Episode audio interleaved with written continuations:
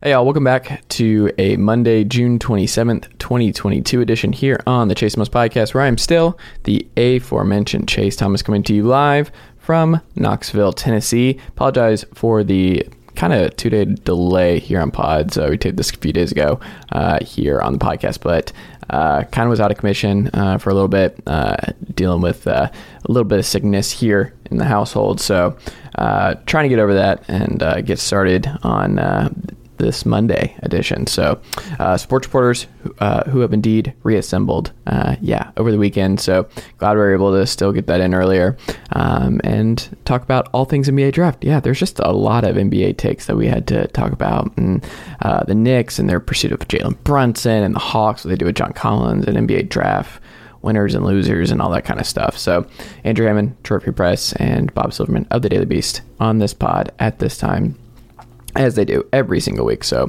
thank you to them for making the time per usual. Don't forget, folks, you can check us out on YouTube.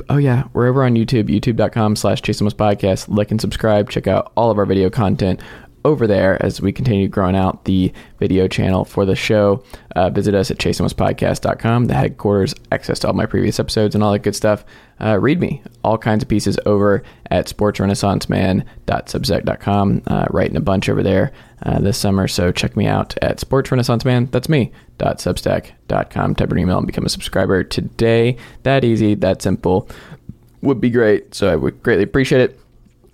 As always, you can tweet at me at Chase_Thomas, and like the Facebook page at facebook.com/ChaseThomasWriter. And as always, you can email this very program at ChaseThomasPodcast@gmail.com. All right, Uncle Darren, let's go. The Chase Thomas Podcast. My nephew needs me to record. See, I already hate it. I hate it. All right, hello. Welcome back to another episode of the Sports Reporters who have indeed reassembled. Oh yeah, is that? Hold on, is that Bob Silverman? Is that? Hi, Bob. Hi, Andrew. Hi. How you doing, buddy? I'm Andrew, doing right. Can you believe that's Bob? Honestly, we're talking sports. We're going at it as hard as we can. I want to do this bit every week. I thought it was the sexiest man on earth, but then I realized that's Bob, and then I was like, Bob is the sexiest man on earth. I like that. I'm the sexiest fake Brooklyn Jesus man on earth. It's true. You could pass for one, and I'm not gonna lie, it would work. Like you could. I want to put like you in a robe. And then put Jesus, and then in parentheses, Rob is my homeboy. Both Jewish. It's just a transition. Yeah. Hi guys. Thank you. That was lovely. I'm gonna do this every week. It's gonna be motivation to keep this thing moving. Even if I just want to pivot to the fact that Andrew's 6'4". For my entirety of I have never. Little insight how the podcast sausage is made here, folks, but the entirety of our recording experience, Andrew, Chase, and I have never been in the same room together. Andrew and I have never been in the same room together. That's Chase by law, by the way. In the same physical location together. So my only knowledge of Andrew as a human being taking up physical space in the universe is this sort of small box right here, which I'm gesturing at badly. That's him to me. So finding out that he's got what is it, a 6'10" standing reach? That's a whole new world for me. What's funny is today I was at the store. He's so happy about this. No, he's so happy about this. No, it's actually something you said, a 6'10" standing reach, and I literally had to get because I always have my headphones on when I'm in the store. One, I like listening to either music or a podcast. Oh, I get that, yeah. And I don't like to be bothered. We're on the same page. And so this woman kind of pulls me aside, and I'm like, I don't work. Like, I'm looking at her like I don't work here, but they're noise canceling, so I don't even know what the hell she's saying. And so she's you're doing the can't hear you, I don't work here, go away. Yeah, visually, I think I'm doing that, but I don't want to be an asshole about it. And so she says, "Hey, can you get that box for me up there?" And it was like a refill. Like I thought it was like an air filter, but it was like a kitty litter, like refill box or whatever. And yeah, I literally just stood up, kind of moved it a little bit, brought it down, and her daughter is looking at me like, he's the tallest person on earth. Little does she know that I have the if I miss my first two shots in an open gym, it's not going to be a good day. So I would be very disappointing on a basketball court. But if I make my first two shots, I become a black hole on offense, and I basically become JJ Redick circa 2005, where I'll just pull up from everywhere.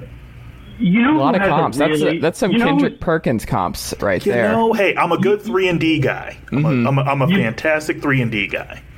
If you've ever wanted to have some for your listeners here, if you'd like some insight into the basketball skills of some of your favorite writers, for years I only went once.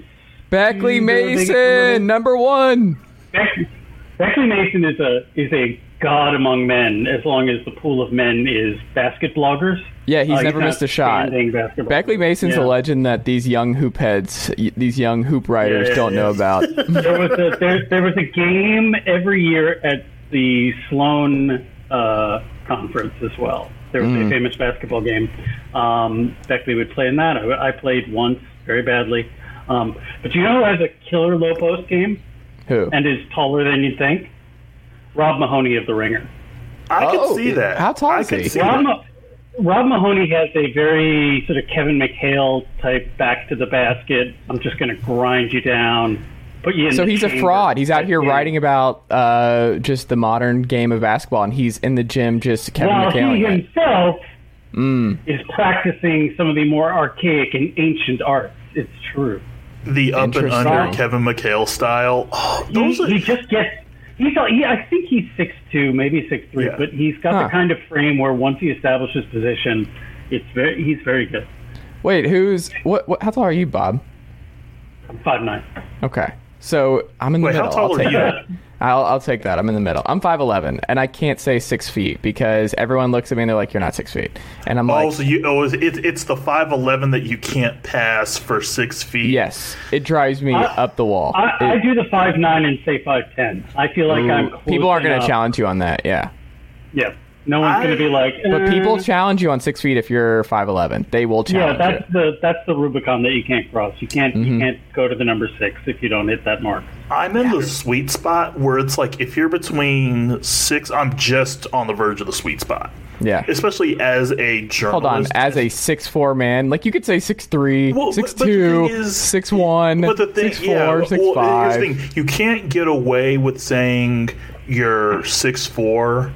Or when you're 6'3", because I walk into a locker room and I'll see 6 foot, 6 foot to 6'4" point guards all the time, and I'm just like, you're 6'2" in the program, okay? You're 6 foot, cool, okay. So that program height. It's a lie. Completely bust them. Some friends of mine from Texas were producing a play in New York in 2000. And somehow, via various life connections, they were friendly with former Knicks point guard Charlie Ward, who I believe lives in either Houston or Dallas area. Those are wildly different, I know, but he's in one of those Texas metropolises. And Charlie Ward came to see the play.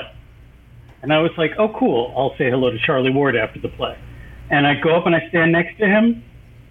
He's 5'11" tops. Oh, absolutely. Interesting. Former FSU Heisman Trophy winning quarterback Charlie Ward, listed 6'2". Jamie, look up the listed height for Charlie Ward, please. Thank you. Okay. We were practically eye to eye, Charlie Ward and I. And I'm having a nice conversation with Charlie Ward. We're talking about how he knows everyone's going to play. And it's all I could do to be like, you're not 6'2". That is a very Larry David like situation that it would be that they've built this up and somebody you've known for the longest time at the end of the play, he's gushing about how great it is, how everything is, and you just look at him, you're like, you're not 6'2". And then you make an enemy for life. Who was it? What's the female equivalent to this? Like, men are obsessed with their men's heights, but like, what is the female equivalent to this? Because women don't care about each other's heights. First off, men are not obsessed. Okay, I don't. At least I don't feel self-obsessed with my height. Well, no, if you tell, like, men will challenge other men on their height and what they say. Like, that's not a woman thing. I don't care. According to the internet says he's 6'2". It's just a lie. Mm. I have seen Charlie Ward with my own eyes. We stood next to each other. This wasn't me seeing him, from a distance or playing a game and going, really, is he 6'2"? No. Yeah. Face to face. This close to Charlie Ward, this close to me. Wait, hold on. But men shrink as they get older. Charlie Ward's... He was like 2 years out of retirement. We're not talking about a 60-year-old man with osteoporosis.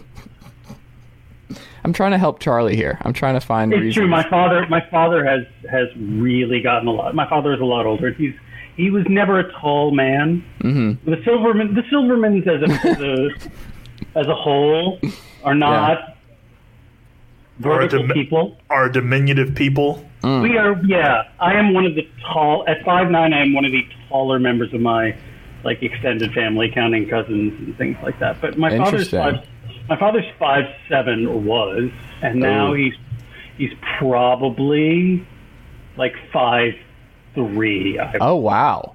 Yeah, 5'4" maybe. How tall's your mom?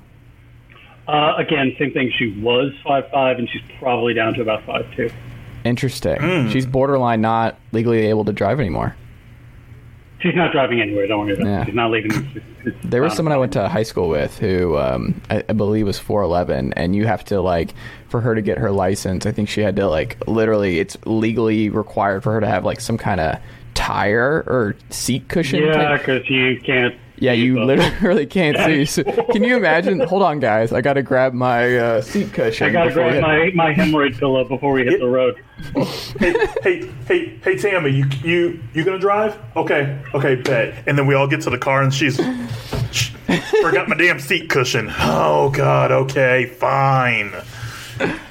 Oh man! Imagine doing that when you're trying to go to a house party or something in college. Everybody's just "Oh yeah, no, we're really excited," and then she's got to be like, "Hey guys, hey, hold on, I gotta grab my seat cushion. It's upstairs." God damn it! Yeah.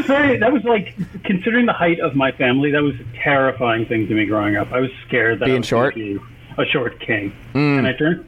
It was really Bob. You're just a king. Legit worry. Yeah. So there you go. But.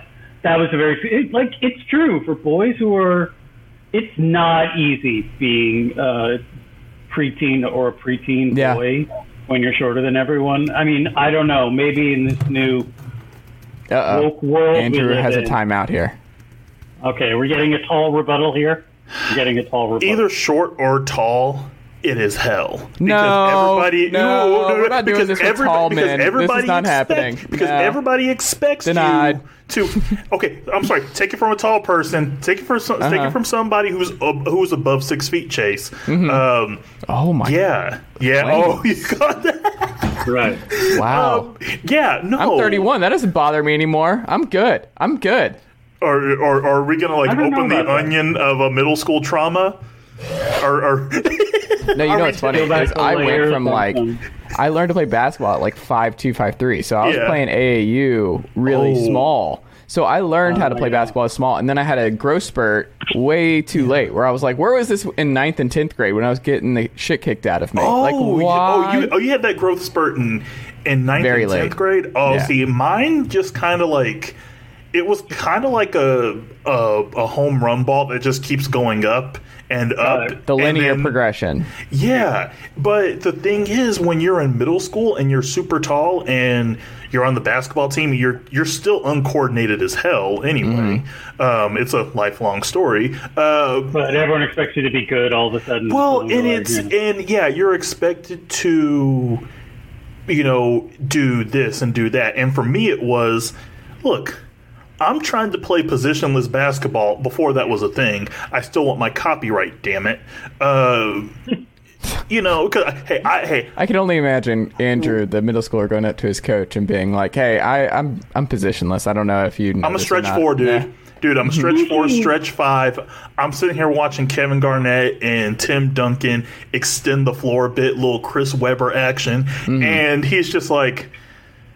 You're the tallest kid on the team. Get down the post. You're playing the five. Which here's the thing. I didn't mind doing it. Didn't mind doing it. I enjoyed it. But yeah, speaking the expectations. Typical body types in the NBA draft. Yeah. We're segueing. Oh, that was Bob. Like, I'm done with the height conversation. Bob doing a segue. Are we talking about the Knicks coming up short? Is that what you're talking about? No, we're not getting to the Knicks yet. We're going to talk Kenny Lofton Jr., folks. We're talking Lofton. Who I only recently realized isn't the son of the former Cleveland and Atlanta outfielder. How disappointed were you? Very. I like the sons. The ages match up though. Like Kenny's been retired for a little bit. Marquise Grissom Jr. plays for Georgia Tech, so there's a lot of. I feel so cool. Andrew Jones' son is the number one prospect in baseball. We discussed. Yeah, Drew Jones. We discussed. Yep. But no, Kenny Lofton being whatever he is, 6'4", 285. Yeah.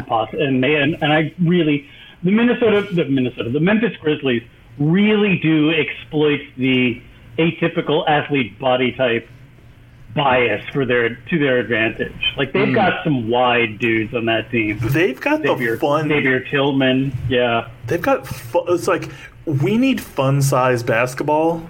Yeah. And it's like the variety pack. You get Ja Morant, this kind of sort of diminutive but explosive point guard. A whippet of a guy. And then you've got, Steven Adams. Well, no, Steven Adams isn't there. Who's the big Aussie? They got Kyle Anderson. Wait, who are you talking about? The Grizz? No, the Grizz still have Steven Adams. Okay, yeah. He's still on the roster. Because he was traded for Jonas last year. That's right. He's on the roster. That's right. He was just hurt in the playoffs. Yeah. But yeah, like you've got all these like different odd body dudes that are just like in like this little variety pack. You're just like, guys, and they're actually good and competitive. And you're like, they drafted my favorite player in the draft, indeterminately aged Jake LaRavia. Oh, the Wake Forest legend.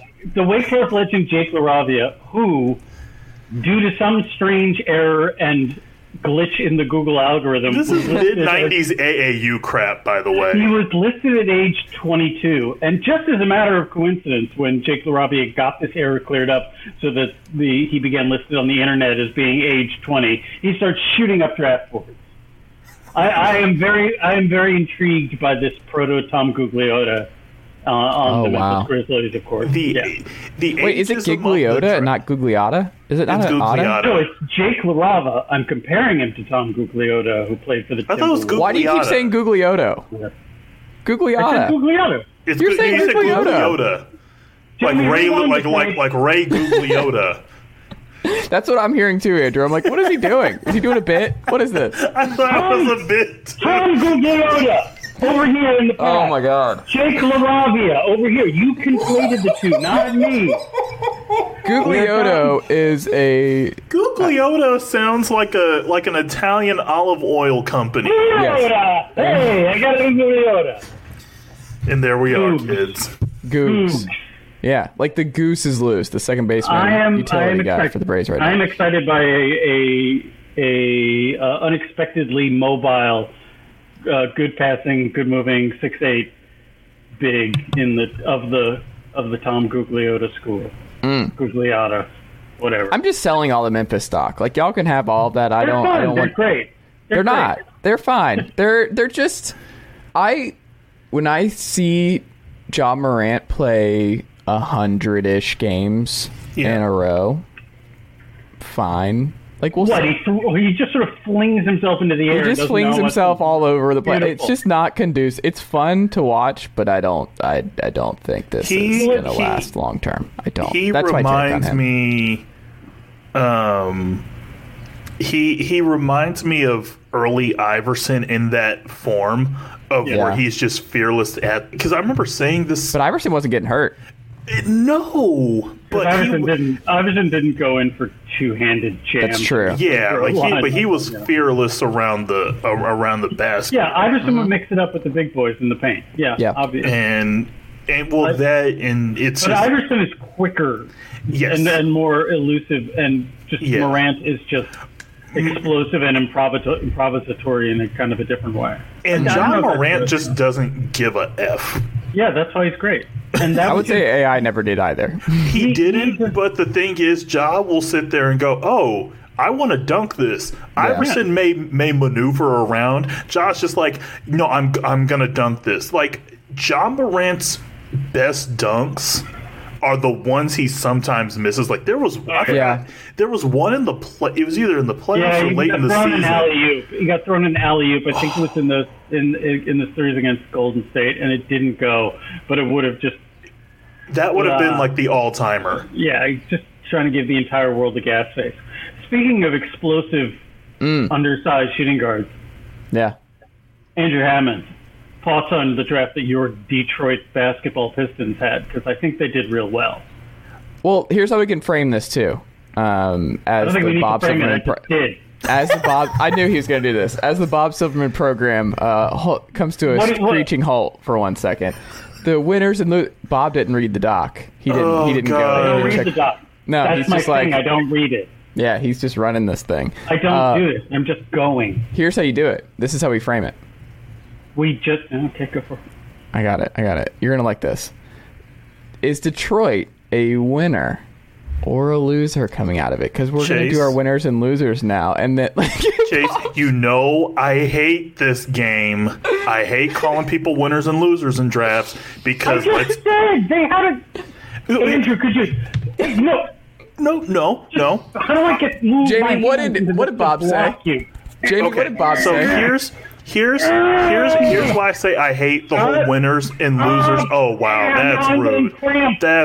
I like how he's just doing that while drinking coffee, like, oh, okay, children. No, here's my take on the Pistons draft. They needed to be aggressive, and they were. Like, they did, to me, it's, did you accomplish everything that you wanted? Not some blogger in their apartment, or not some podcaster. No offense, guys. What about a blogger with a full house? Sure, fine, okay. Whatever. We can pay attention to them, but outside noise in terms of what the team should do. Like, as long as the organization was in alignment on what they wanted, they accomplished their goals. To me, that's... If you want to call it winning the draft, I call it a successful draft. I would say Detroit did. I would say Houston did. I think Houston. I think Houston did also. Kind of like Detroit, were kind of given this opportunity, and instead of just kind of genuflecting and wondering, oh, should we do it? No, they just went right after it. They said, screw this, we're gonna go after it. No, Andrew, as a Michigan sports insider, do you have any insight as to how close Detroit may or may not have been to moving the fifth pick? They were receiving offers, according to James Edwards III, and other Vincent Goodwill said it as well. A lot of the New York beat guys said that Detroit was still considering moving the pick for a good stretch from around like pick 6 to about like 13th. It was still in play. I think had... Give us the inside dope. This is no inside dope, but I think in terms of what they wanted, they got. They got where it was at. I'm of the opinion that a lot of people were still making calls with them for Ivy. That is true. That is true, because once they realized who they were going to get at 5, they got a lot of calls. That's when that stuff started to kick up into high gear. I think once they got him, I think there was almost... Look, all of those... My highlight of the draft was all the crying lads. That was just... That cracked my foul, cynical heart. Like, Jaden Ivey breaking up. Oh, good. Yeah, Jaden Ivey, I was just like, oh, but no... Jaden Ivey, fucking... Yeah. The kid who got drafted by Milwaukee.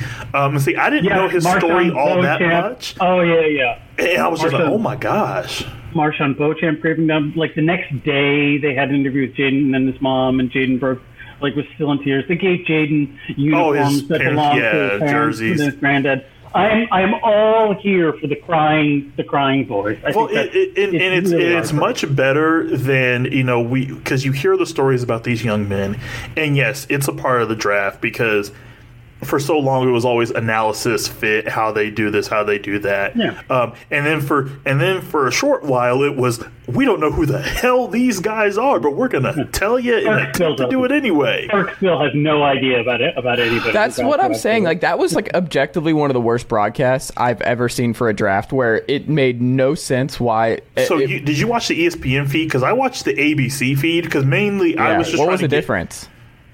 Stephen A. Smith complaining about the Knicks. Oh, yeah, I did watch that. Yeah, I saw that. That's fine. But because I was just because I had it on mute because I'm just looking – because I'm working that night. So I'm just looking at pick, draft, monitoring, what Woj, Shams, and everybody else is saying. And the people complaining about Woj and Shams. And I'm like, guys, they're doing their job. Congratulations. Silencing notifications from Chase and Bob as we live tweet the draft.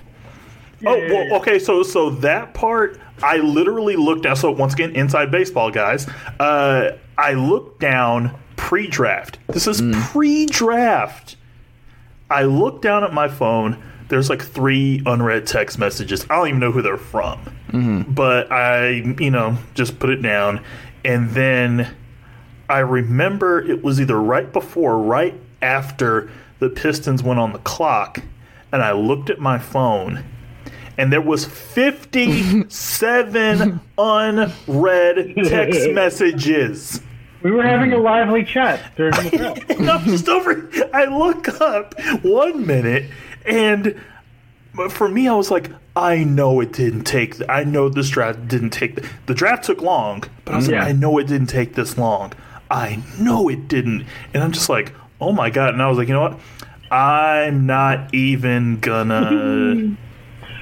I am very interested in, and this is a story that will probably never get told. Mm. As you all know, the night before the draft, the consensus was that Jabari Smith Jr. was going to go to number 1. That was the chalk selection for weeks. Oh, we having that conversation now? We're having this conversation. Everyone said Jabari Smith is going number 1, Chet's number 2, Banchero's going number 3. That was etched in stone. Yeah. And then the night before the draft, the betting markets flipped. And a lot of smart money, evidently. WinBet Bob is logged into the chat. Yeah. Started pouring in for Banchero. So much so that when Woj had to post a tweet saying that, no, actually it's still going to be Jabari Smith the following, I think, morning, a number of betting houses had to suddenly just stop, had to yank all the betting on who's going to be the first overall pick.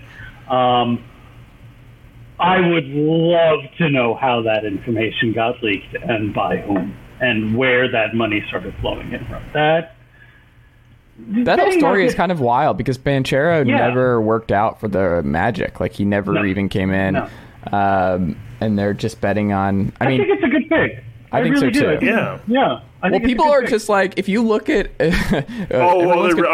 we got the body language experts? Not the body language experts, but it's just like one of those things where, someone has to be like, majority of these guys are not going to work out. So just to be clear, like, who doesn't work out of this group? And that was something I was thinking about where everyone's just like, oh, Chet's going to be the anchor and modern Pau Gasol in Oklahoma City. Paolo's going to be Chris Webber. Jabari's going to be Rashard Lewis for whatever. And it's like, all these guys get Jaden Ivey. Okay, here's the thing. Jaden Ivey, Keegan Murray, Jabari Smith, Chet Holmgren, Paolo Banchero cannot all be all NBA players. No. That's not how the draft ever works. Odds are 2 of them will be good and the rest will. Yes. So my number 1 pick, I think the top 3 is probably like where you start. my top three, it's like Chet is like the modern Hasheem Thabeet for me. That's where I'm at, where he's my modern Hasheem Thabeet. Wait. In terms of build or in terms of career? Because career. Career. Okay. Yeah. Okay, because I was like, where it's hold like on. You just take him because he was kind of an unknown, and people are like, there's some untapped potential. He was really good on that. He looked really good on that UConn team. Look, the advanced metrics, it's not like it was with Thabeet where he was injured at UConn but he's 7'2". But that exactly team was not built around Chet. Like, it was a Drew Timmy situation. Yeah, no, but if you actually do look, I also have my doubts about Holmgren, but if you look at actually the evil numbers, if you dork it out and look at the metrics from when he played, they all suggest a player who is going to be very good. Can't do it, man. All three can't. All three of them could not be great. No, they could, but no. I mean, here's my thing is, and this was the debate that I had with a friend of mine, one of my best friends, about this during the season. I was like, is Chet Holmgren a product of what's around him? Is he a good player surrounded by very good players in a conference that's you aren't getting challenged every night. Like the thing that impressed me about Jabari Smith a bit more than Paolo Banchero is he was challenged every single night because the SEC. Andrew's saying that Jabari Smith has that dog in him. That's what he's saying. And a guy that I thought, by the way, my favorite draft, my favorite pick of the entire draft, in terms of just entertainment purposes, was Walker Kessler going to Minnesota because I need Pat Bev to be his vet in camp because I need to see how much or how long it will take for Pat Bev to crack when he's getting all those terrible dad jokes. Like, please tell me y'all saw that on and I was just like, oh, this guy is perfect for Minnesota. Walker is such a Southern white guy name. I've known a lot of Walkers in my life. Walker Kessler is, you know exactly where my man is from. But and the thing is, the guy just has this really insatiable, just really joy about him. That it's not funny. It's just it's super genuine. Well, I think Pat Bev is joyous. Like, if you watch his stuff, I think he's actually pretty chill. He was great on the JJ podcast. Like, he's Pat Bev is great, but I'm just saying, like, please pair those two together in training camp because Pat Bev is just going to look at him like. Look, every generation gets the Cole Aldrich it deserves is what I'll say. Well, that's the other thing too. Is like, which is your favorite Gonzaga star? And the NBA, who's your favorite? Is it Jalen Suggs? Is it Adam Morrison? Who is it? Is it Corey Kispert? You're saying they can't. A player from Gonzaga can't be good. Is what you're I am saying there is exactly like what one player from the WCC that has been an All NBA player in the last 30 years, and it was Steve Nash. Is that it? All right. Is that it? Am I missing one? Fine. I mean, vaccine knower John Stockton, but sure. That was a while ago. But his son is more recent. Son on the wing. His son was a Gonzaga player too. I don't know, man. I'm not saying Chet's not going to be great, but I think if you had to pick between the three of who's most likely to just be okay. Yes, Holmgren. I mean, the consensus is that Holmgren has, if everything works out, has the highest upside. Yeah, but you can absolutely slot either Banchero or Smith into any number of. Banchero's going to be great. I don't think there's a scenario where he's not great.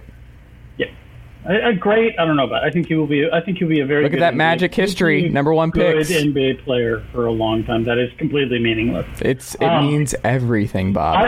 Just to turn it back to Detroit, I think getting Jalen Duren at 13 was outstanding. Here's another problem with Detroit, though. This is something I think is interesting, and I want to get Andrew's perspective on this, is that you cannot develop 5 young lottery guys simultaneously. That's not something you can do. So you cannot. Which team's done it? Give me one. The Oklahoma City Thunder. Incorrect. 3. They had their 3. That was it. And then you move on. You cannot do that. But they also had Jeff Green on that roster. They also had Nick Collison as high pick. Nick Collison, come on. Nick Collison was a high draft pick and a highly regarded player coming out of campus.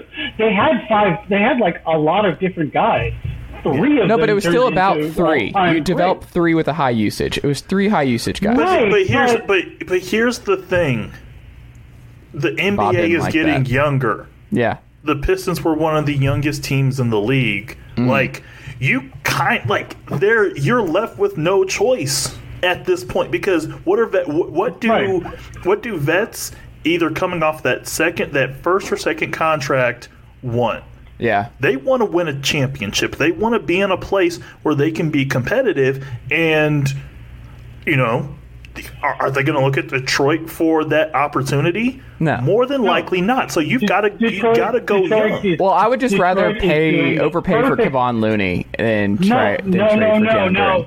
You're just so wrong. That's wrong. You're wrong. Mm-mm. No, you want a balance. Wrong. You want for every Cade and Jaden Ivey, you want a veteran who knows what he's doing. Balance. They have a $43 million cap space award. Yeah. You want to throw Stewart and Bay and Duren and Cade Cunningham and Ivy into the mix, and you will figure out which ones pop, and then when you are ready to win games, you can buy yourself a difference-making. No, you don't know when you're ready to win games. It's like one of those things. The sooner you get smart veterans around the young guys, the better, I think. But here's another thing, though. You've got a solid GM in Troy Weaver, Trader Troy. Very solid. And then, why do we know that? Why do we know that? Because look at the players he's got on the roster. They haven't won anything yet. He hasn't done anything yet. And look at what he's done since he's been there. It's too early.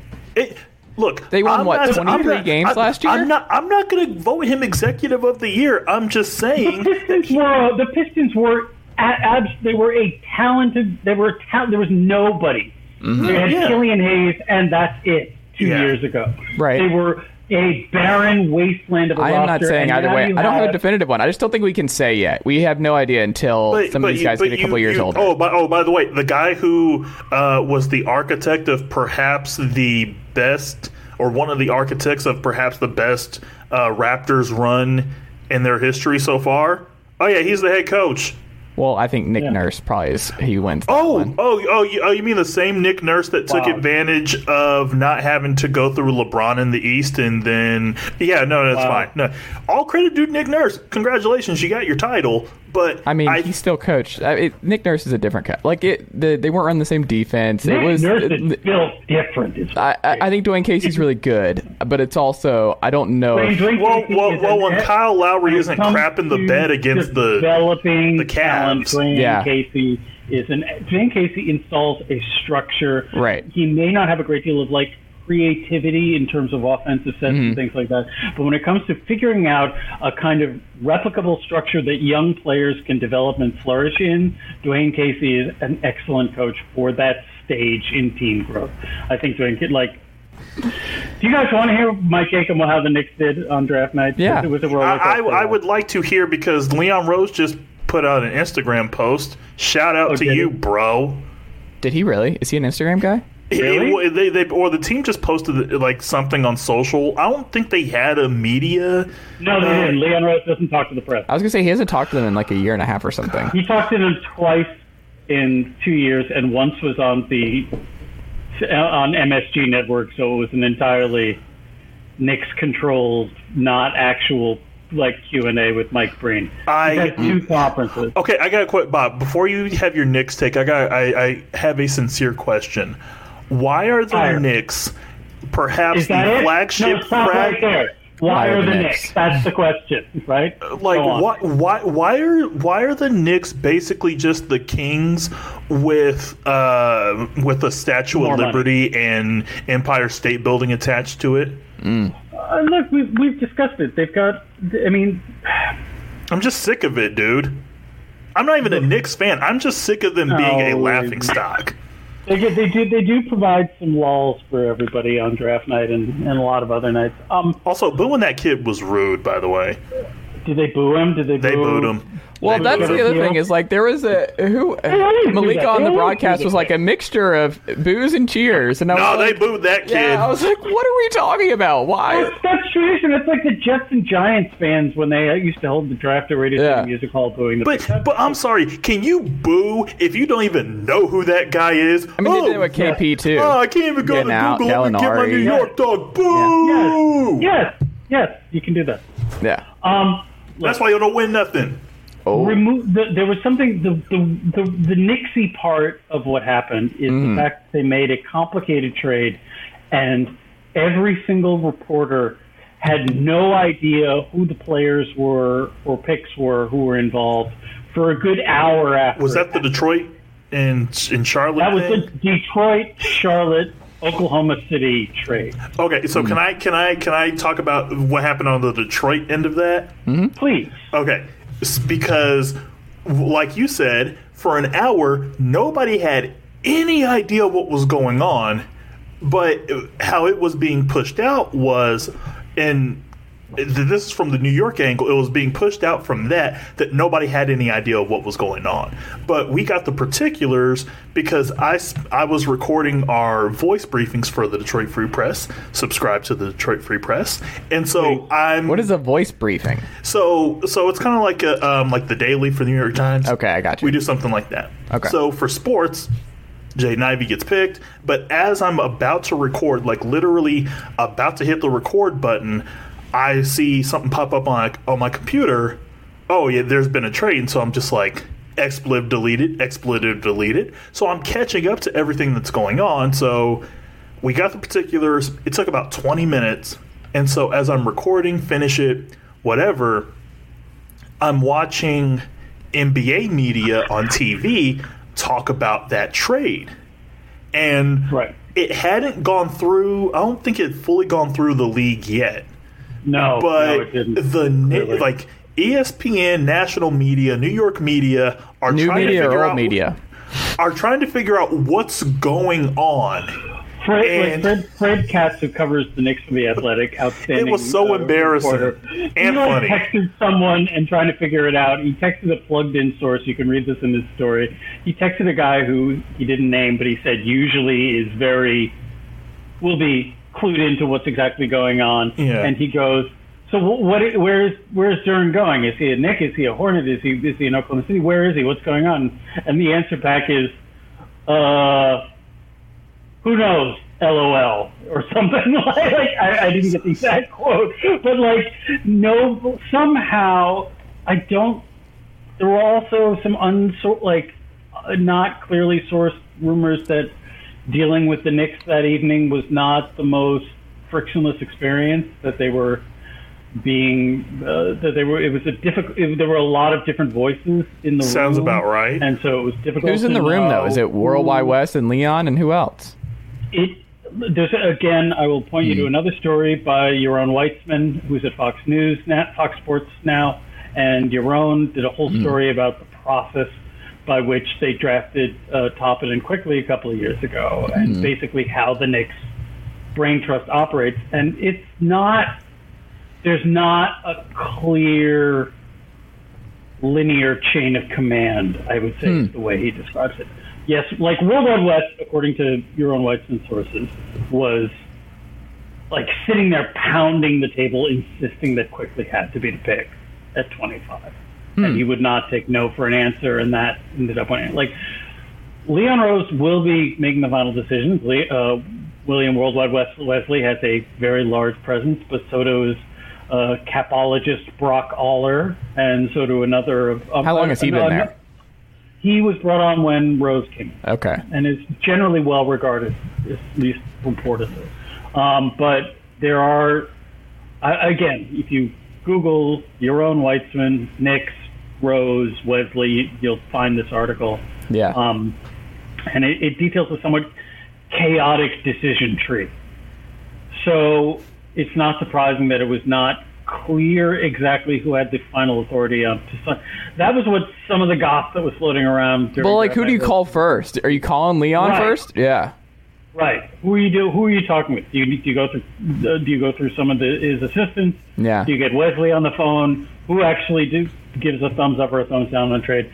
In the end, I just want to say this, though. Knicks' weirdness aside, by the way, it still doesn't top the all-time weirdest Knicks moment, which came during the Vegas Summer League in 2012, which was when the Rockets signed Jeremy Lin to a restricted free agent contract. I remember this. And the Knicks, Glenn Grunwald. Yes. Been on the pod, friend of the pod. Hid in a Vegas hotel. Mm-hmm. To try to avoid actually physically, because the clock doesn't start ticking on whether or not the Knicks get to match a free agent contract like that until the Knicks actually have the piece of paper with the contract in their hand. Yeah. And so because the Knicks were trying to convince the owner that it was a good idea to match the contract, and Dolan was at this point thought that Jeremy Lin was too rude and didn't want to match the contract. Yeah. The Knicks didn't keep Jeremy Lin because he asking for more money made Dolan mad, reportedly. Mm. And so the Knicks Brain Trust was hiding in a Vegas hotel to avoid actually being presented with the contract. That's wild. But ancillary weirdness aside, there is... You can defend they ended up giving away 4 second-round picks to offload Kemba Walker's contract. Yeah. On the one hand, that looks bad because they just signed Kemba Walker a year ago, and now they have to give up chips in order to get rid of him. That's bad. And Detroit bought out his contract. Have they already done that? They're going to do that, so he's not sticking around. If he doesn't go through till July 6th, and at that point they'll make him a free agent. But... Yeah. On the other hand, you can also argue, and I think you can credibly argue, that a front office that recognizes a decision and does what it needs to do to rectify the problem, even if that is that they don't buy into the sunk cost fallacy and they do what they need to do to offload them. Whether or not it should have cost 4 second-round picks to get rid of an expiring $8 million contract is another matter altogether. Right. But they did. If you are in agreement that this draft is not a particularly strong one, and there were only a couple of guys that the Knicks front office liked, and those guys weren't available at 11, and you weren't able to, or didn't feel or felt that the cost was too high to trade up to get that guy, whichever that guy is, whether it's Jaden Ivey or reportedly Johnny Davis, who I'm not a fan of, but once the guys they liked were off the board. Getting 3 conditional late firsts for that 11th pick is also a very defensible move. And if they are going to get Jalen Brunson, which Mark Stein, in his newsletter, also recommended subscription for you basketball heads, if they are, you can argue what the merits are to paying Jalen Brunson what looks like now $27 million a year. Yeah. Which is what it's going to cost. It's like 4 years, 100 and whatever. 4 years between 100 and 110 million is apparently the price tag for Jalen Brunson services. Some might say locking $230 million of committed money into Jalen Brunson and Julius Randle is not the best way to build a good team. It's the way to build Southpaw too. Yeah. Andrew cannot handle it. Say what you will about the Knicks team building strategy, but at least it's an ethos. Mm-hmm. Okay. Wait, what's the ethos? I'm cleaning up a quote from the Big Lebowski. For you. Okay. Yes. If that is the plan, and they are able to get Brunson, I don't know if it is the best. I don't know if it is the best way to build a successful team, but it is more of a clear direction than the Knicks have had in 20 years. So, yeah, I get that. And look,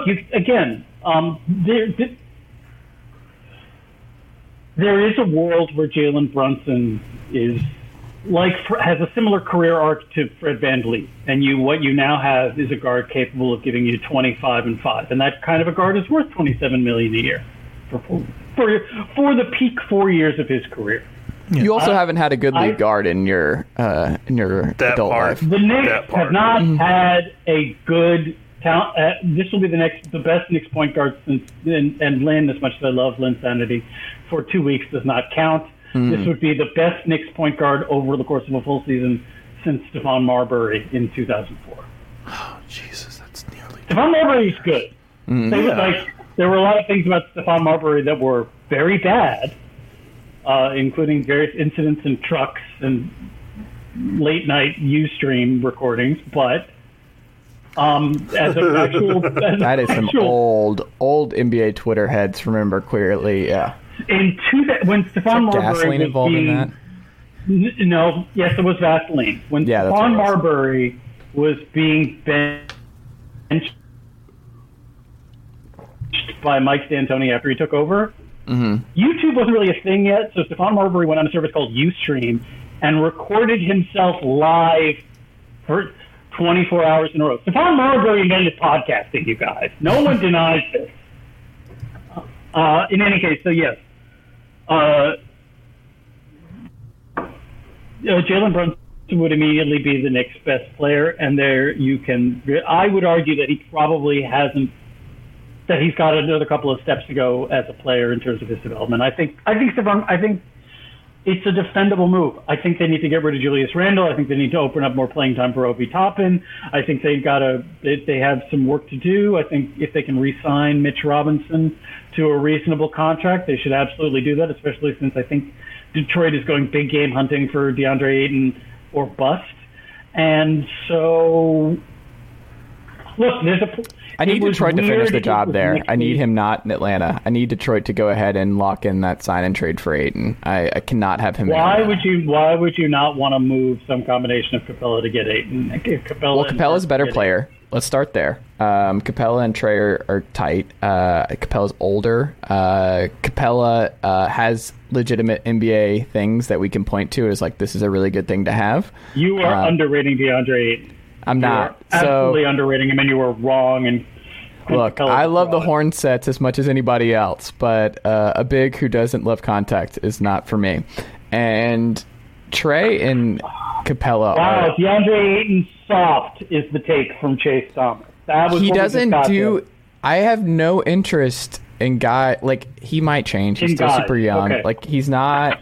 He's just not my kind of big. Like, if you're like, you have two types of bigs now, where I either want a Rudy Gobert, Clint Capela type, or I want a Bam Adebayo type. That's it, and that's all I want. And anybody else don't have any interest in what kind of. Yeah, you wouldn't want a Joel Embiid type or a Nikola. Those guys you'll never find. Like, those are one in a bit. Like those are so. They'll never find Mr. Positive like over here. Jeez. They just don't like Joel Embiid is a unicorn. That is one where it's like we're gonna see a Joel Embiid every like 15 years. A unicorn that won't ever make the finals. Oh wow! Hold on, I love Joel. Like I'm a big Joel guy, but. It's an insult to Joel to say that Ayton could be anywhere close to Joel. I just don't think that's a thing. Ayton absolutely has it in him to be a better player than Capela.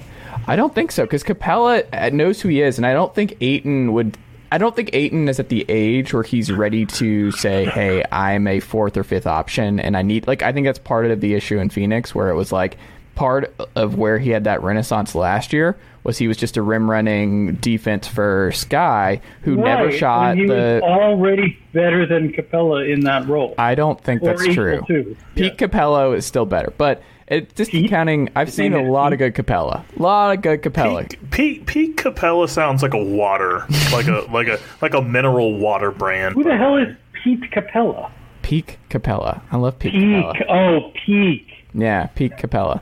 You're like, oh, Pete Capela. Yeah. Reliever for the Phillies in 1986. There you go. Speaking of the Phillies, calling up Mark Capela today. For the Rockers. You know what? Good for him because I know he Mark Capela's back in the bigs. Yeah, really? Because he was supposed to be the guy. He left baseball and he's back. Yeah.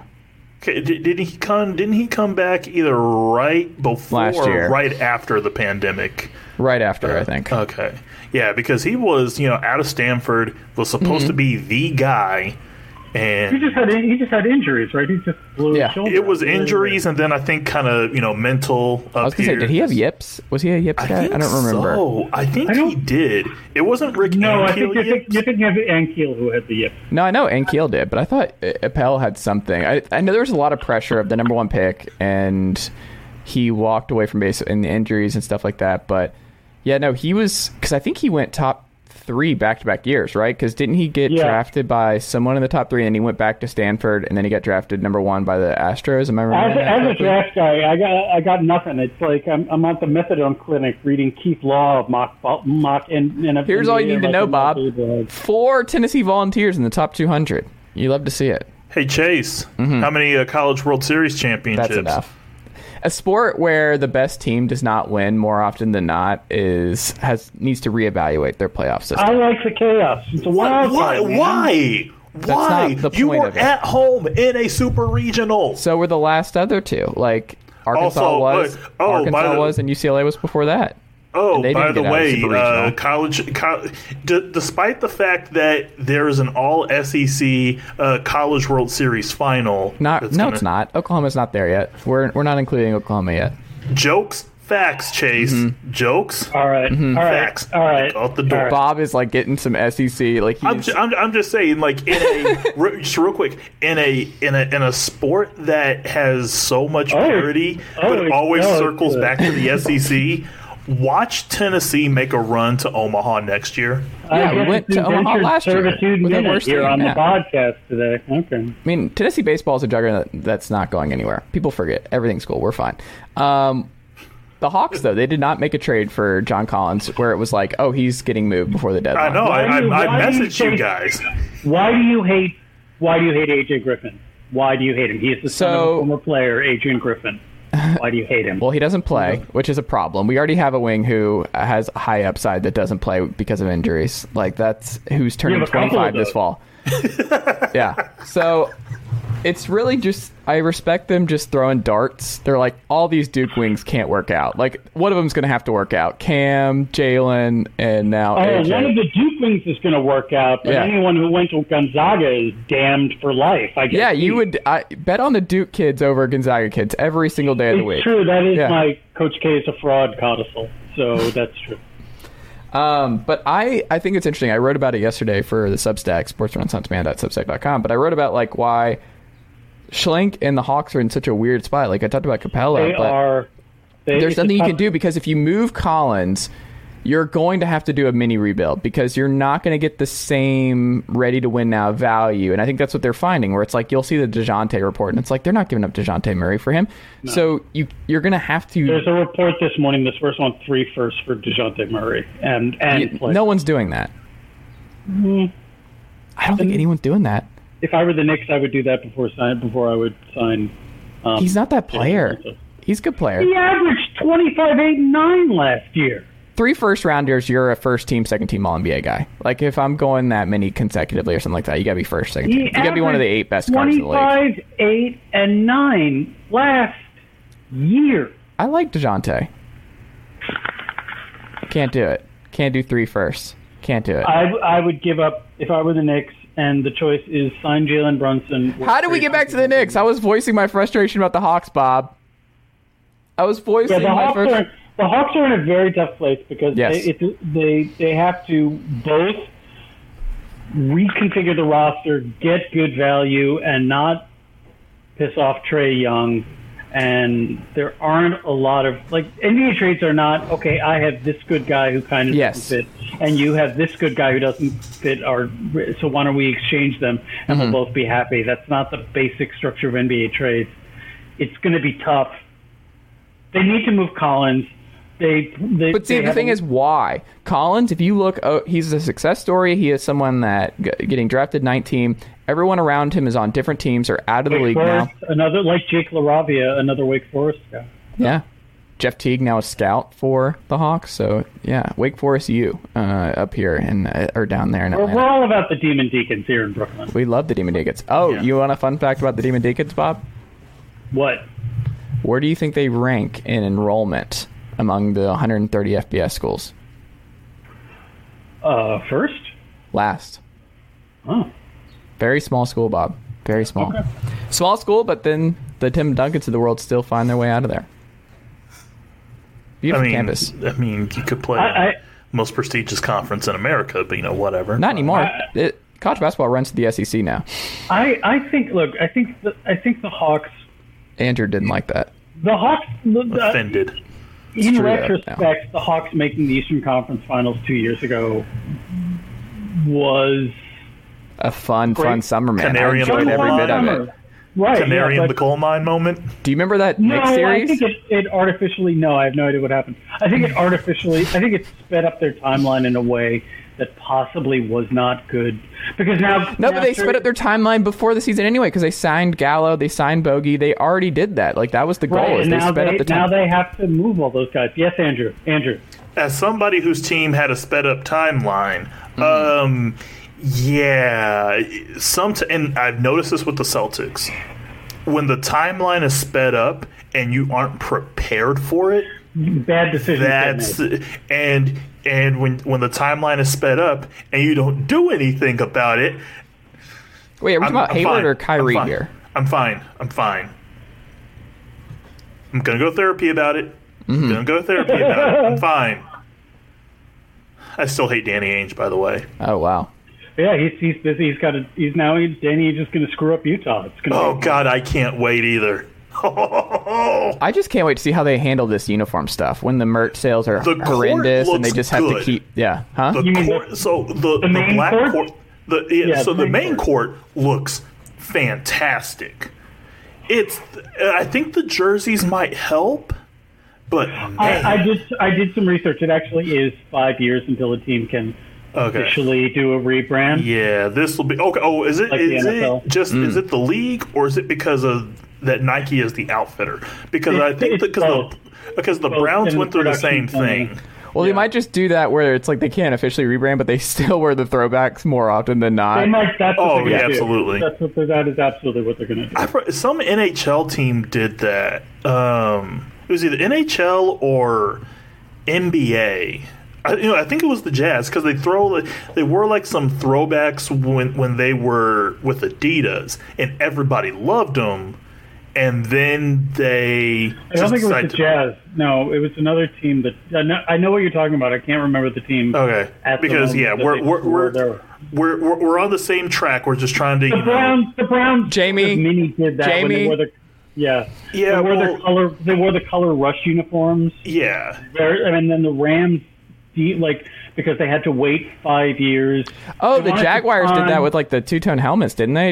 Yeah. Okay. So I think it might have been the Jaguars I was thinking about because everybody hated it. The UPS uniforms. Oh God. The UPS Jags logo that they did in the rebrand, and it was which I didn't think it was bad. It wasn't terrible, but yeah, it was just. The Browns, two-tone helmets were a mistake. The Browns were just. It's one of the most iconic uniforms in the NFL.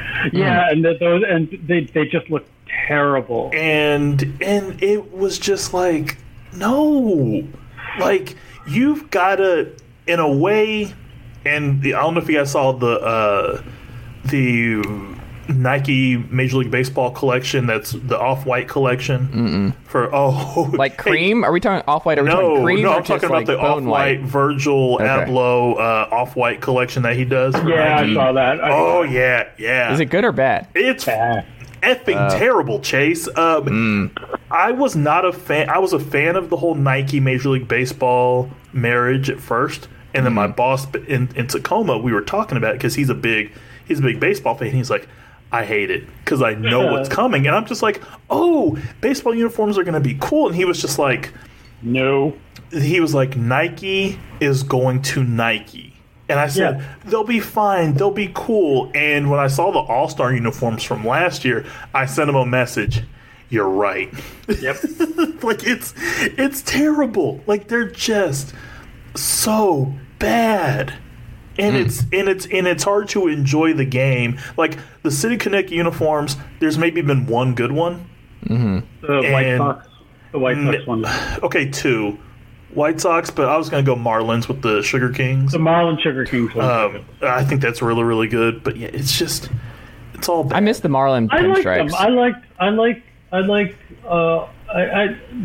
The Angels one is bad. I don't like the Angels one is like a knockoff of a. This isn't a Disney movie about angels in the outfield. Yeah, but it's a direct to DVD from the guy who played on Seventh Avenue. Somehow Tony Danza and French Stewart are still in it. It's really weird. Yeah.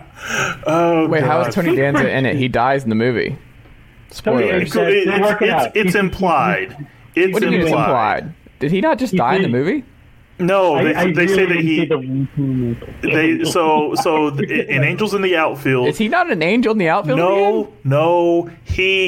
They imply that he's going to die later on. Right, like he had stage whatever cancer from smoking. Yeah. Whatever. But he wasn't actually dead on the field. I thought for whatever reason I just imagined him and Tony Danza in the outfield. Speaking of janky baseball movies, I'm totally dating myself here, but did you guys ever see the movie with Gary Coleman, the kid from left field? No. About the San Diego Padres? No. What the hell is that? So I know my baseball movies.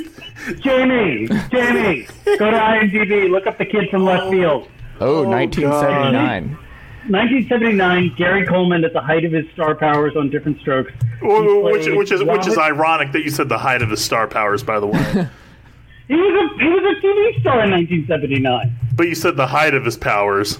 Yeah, I did. I didn't even realize. He's got the good. This is the vintage Padres logos, and look. They wore the 1978 uniforms.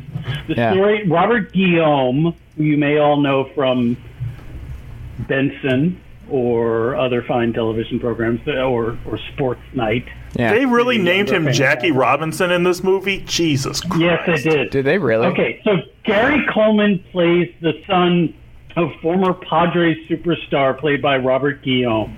And the team is losing and not doing well. And through dint of luck, Gary Coleman gets named manager of the Padres. And so the joke is, here's a very, very small child actor managing a Major League Baseball team, and there's hijinks ensue, and eventually Robert Guillaume becomes the actual manager. It's like Robert Guillaume is sort of a disgruntled with and disillusioned by and rejected from baseball type. I don't know if it's supposed to be Dick Allen or Kurt Flood or whomever, but that's the vibe that Robert Guillaume was supposed to have in this paper. The kid from left field.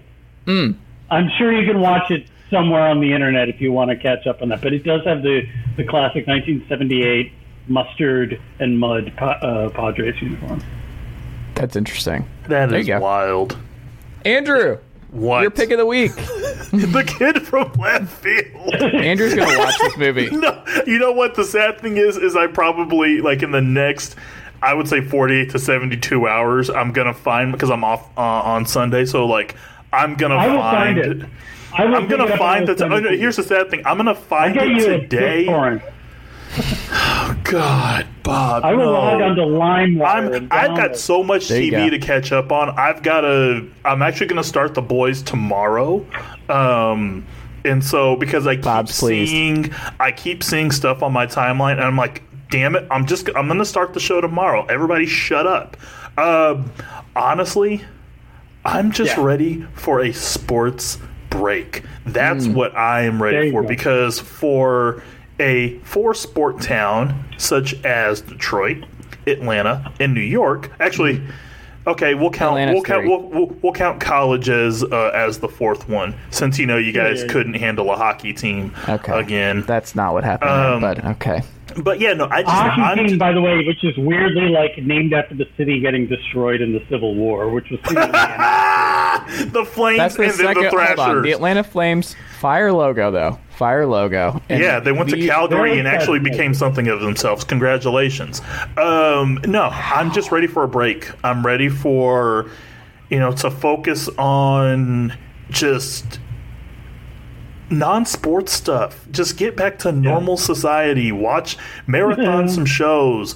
Barry, The Boys. I think Bosch when Legacy. I think when Better Call Saul actually ends, that's when I'm going to begin the series. Yeah, I haven't jumped into. I watched like 1.5 seasons, and I couldn't get into it, so I kind of let it go. But I watched the first ever. Yeah, I watched the first ever episode because I love Breaking Bad. I watched the first ever episode of Better Call Saul. I was interested, but then I also had I was going back to school at that time, so I'm like, I don't have time for this. No, but yeah. Also, Stranger Things Part 2 of season 4. I haven't done it. Yeah, I haven't watched any of the new. I think you'd enjoy it. It looks fine. I'm sure when I have a need, I'll get into it. I haven't done it yet. On my list. Also, need some convincing on something. Mm-hmm. I'm thinking about getting a Nintendo Switch. Yay or nay? This is not my area of expertise. I was going to say this is not my area. I'm not a gamer. Yeah, I'm not a gamer, man. Cool. We're sorry. Thank you. Yeah. Sorry. Thank you for your service. Well, I'm sorry, Andrew. According to my 12-year-old niece, it's a lot of fun. So okay. Well, I'll take her opinion for it. So yeah. Glad you guys could not be of use for this. I'm sorry, Andrew. Yeah. Bob, what's your pick of the week? I don't know. Let's just leave it. I think I've done enough. I know what you do. Talk. Vacuums with long cords. Like, it's a good vacuum cleaner. Yeah. I've been vacuuming today. Doing some vacuuming today.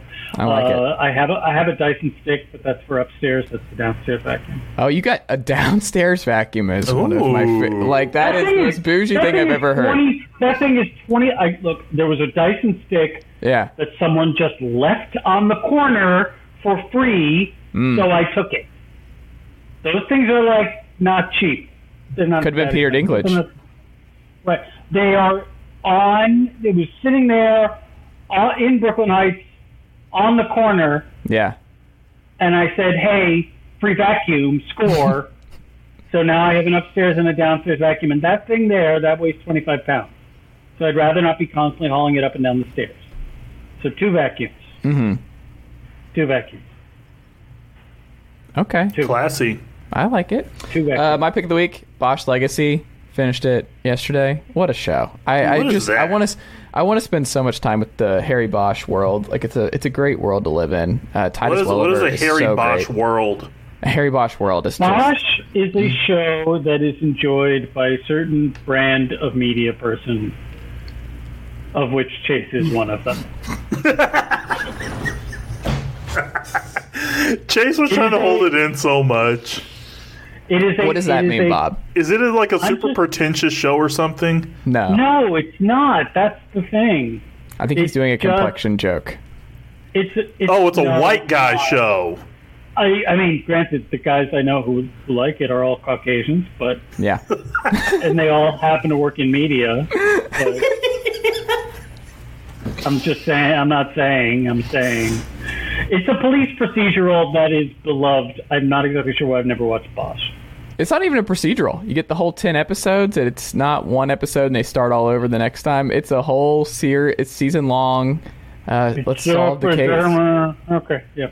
It's so good. Titus is fantastic. I love Titus. Yes. We all love beloved character actor Titus Williver. He's fantastic. Never heard of him. He's the guy from Lost. He's the man in black from Lost. He's in a lot. He's in 100 different things. Yeah, he's in a lot of stuff. A lot of stuff. He is often the assistant to the head cop doing cop things also. He's an Irish guy in Sons of Anarchy. Yeah, he's running around with John Hamm in the town solving. Oh, crime. I forgot he was in the town. Oh, that's him. Okay. Yeah, mm-hmm. Okay, I know. I know who you're talking about now. The Town. Underrated heist movie. Oh, yeah. Here's my anti-recommendation. Late at night, a couple of nights ago, as you guys know, I was watching the new Doctor Strange, and it's awful. You were so upset. It was just. I was like, is this supposed to? Sam Raimi did all this. Sam Raimi. It was like, what would happen if Bruce Campbell was in a Marvel movie with really bad CGI? Okay, so I took it as Sam Raimi was doing a kind of a love letter to the horror film, to the 70s, 80s horror film genre in this movie. Right, but you hated every single moment of it. It was just so bad. It was so bad. I will not. All right, everyone listening. Spoiler alert! Spoiler alert! Earmuffs! Earmuffs! Mm-hmm. I'll say this in 10 seconds. The only part of Doctor Strange Into the Mouth of Multi-Madness that I liked was when John Krasinski got blown up. That was cool. That was awesome. And he, oh, by the way, so there's a, Chase would know this. So Brock Lesnar is a wrestler. He once told him Earmuffs off. We're done. So there was a moment where Heath Slater, he was a wrestler, and he was going through this whole thing where he was going to get fired if he didn't do X, Y, Z, you know, whatever. And so he was like, I got kids. I got all these kids I got to take care of. And Brock Lesnar goes into the ring one day and he's like, dude, I'm a father. I've got kids. I completely understand. You got to do what's best for your family. Like, everybody knows where this is ending up, which is he's going to get a wrestling move put on him, and it's going to be hilarious. But Brock just does such a great job taking you on this ride, and then he just says, I don't give a S about your kids. And then he gives them an F5. And basically, once again, spoiler alert, Wanda does the same thing to him. And I'm just over here like, look, I'm in the movie theater and I just went golf clap. Yeah. I was like, this is, yeah. It's like, that was good. That was good. Everything else, utter garbage. Like a 70s horror movie. You cannot smoosh that together with the Disney machine that is Marvel and make it. But apparently they were going to make that rated R. They were so close. They were so close to making it rated R, but Disney was like, you know, Mickey was like, oh, you can't do that. No. You can't. Oh, no. We're not going to see Mr. Fantastic's dong in this one. Oh. The thing that, like. Oh, my God. The thing about Doctor Strange as a comic book character that makes him work is that he is, and they sort of hint at this at the movie, is that he is such an egotist that he continually screws things up because of his belief in his own sense of self-regard. And then things go horribly wrong, and he goes, oh, well, I guess I'm going to have to learn not to do that again. And then he does it again and again and again and again. Did you watch the Marvel What If series? No, I could not. Okay, because they touch on that. Right. Yeah. Also, Chase is probably looking at us like, okay, nerds. I've full on done the not David Chase, who's the Martin Scorsese of that world. Like I'm out. Have not watched a Marvel anything in forever. Also, can we talk about how Martin Scorsese was like, oh yeah, Netflix is going to do all these great auteur films, and then Netflix is like, hey Jamie. $300 more or 300 more million for the Stranger Things stuff, okay? Yeah, good. Oh, cool. That's not his fault, though. He had the right idea. Thank you. Hey, are we gonna do the de-aging for Al Pacino again? No? Oh, okay, yikes. Cool. Thank you. Andrew's doing it. Wow. He's doing a bit. Oh, he's doing a bit. All right, I need an assistant, by the way. Yeah, I really do. I'm so busy. We all need assistants. Look at it. Bob is just the... I love it. Bob, at Bob Sayeda, anything we should check out for you at the database anywhere else this week? Trust the process. It'll all be done soon. There you go. Andrew, what about you over at the Detroit Free Press? Got a fantastic Q&A I did over the last week with AEW lead announcer Excalibur. That's coming out on Tuesday, and I will be over at Blood and Guts watching some AEW wrestling on Wednesday night. There you go. Andrew, Bobby Silverman, thank you as always. I greatly appreciate it, and I will talk to you all next. All right, that'll do it for this edition of the Sports Reporters, who have indeed reassembled on this Monday morning, June 27th edition here on the Chase Thomas Podcast, here on the Blue Wire Pod Network. Go check out all the other great programs all across our network. Insight with Chris Van Vliet, Spinsters with Haley O'Shaughnessy and Jordan Liggins. We got Road Trippin' with former NBA stars Channing Frye and Richard Jefferson. All kinds of great shows all across our platforms. So go check it out today, BlueWirePods.com. Thank you, as always, for making the Chase Mills Podcast part of your daily listen, however you listen, whether that's via YouTube, whether it's on your Apple Podcast app, your Spotify Podcast app, or you're just your preferred podcast player. But if you do listen via Apple Podcasts or Spotify, please make sure that you leave this show a 5-star rating and a review. It helps other people find the show, and it helps this show continue to grow, and that would be great. You can always email the program for any mailback stuff or anything along those lines at chasethomaspodcast@gmail.com. New content all week long coming to you here on the Chase Thomas Podcast, so look out for that. But yeah, there you go. Chase Thomas Podcast, new week, and all kinds of great new content coming your way. So keep it locked right here on the Chase Thomas Podcast on your podcast player. So make sure you're subscribed so you don't miss any future content from me. Read me, sportsrenaissanceman.substack.com. All kinds of content all around my stuff. So there you go. Uncle Derek, how'd I do?